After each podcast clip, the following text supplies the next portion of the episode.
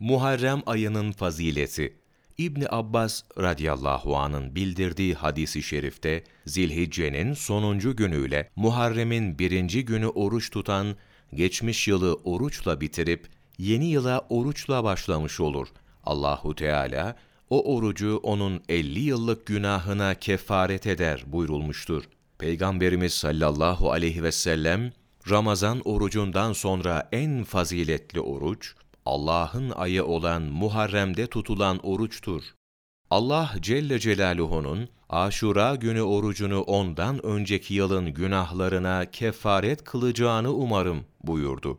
Hazreti Ali radıyallahu an der ki, Peygambere sallallahu aleyhi ve sellem bir adam gelip, Ya Resulallah, Ramazan ayından sonra hangi ay oruç tutmamı emre emredersin diye sordu. Resulullah sallallahu aleyhi ve sellem ona, Ramazan ayından sonra oruç tutacaksan, Muharrem ayını tut. Çünkü o Allahu Teala'nın ayıdır.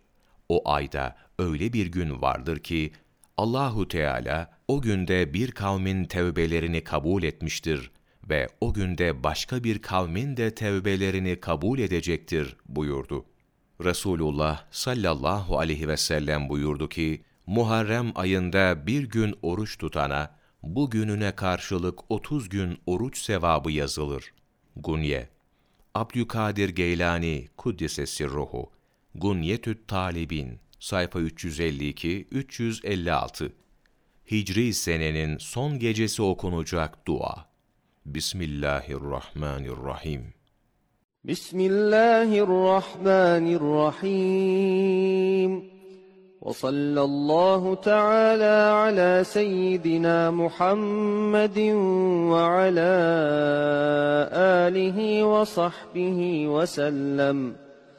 اللهم ما عملته في هذه السنة مما نهيتني عنه ولم ترضه ونسيته ولم تنسه وحلمت عليّ وحلمت علي بعد قدرتك على عقوبتي ودعوتني إلى التوبة منه بعد جراءتي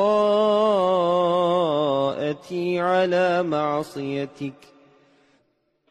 اللهم فإني أستغفرك منه فاغفر لي وما عملت فيه من عمل ترضاه ووعدتني عليه الثواب.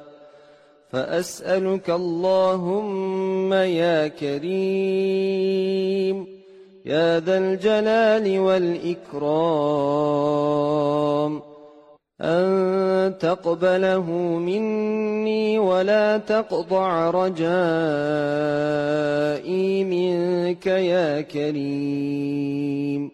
وصلى الله تعالى على سيدنا محمد وعلى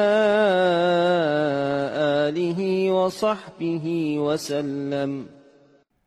Ömer Muhammed Öztürk İbadet Takvimi ve Dualar Sayfa 91 18 Temmuz Mevlana Takvimi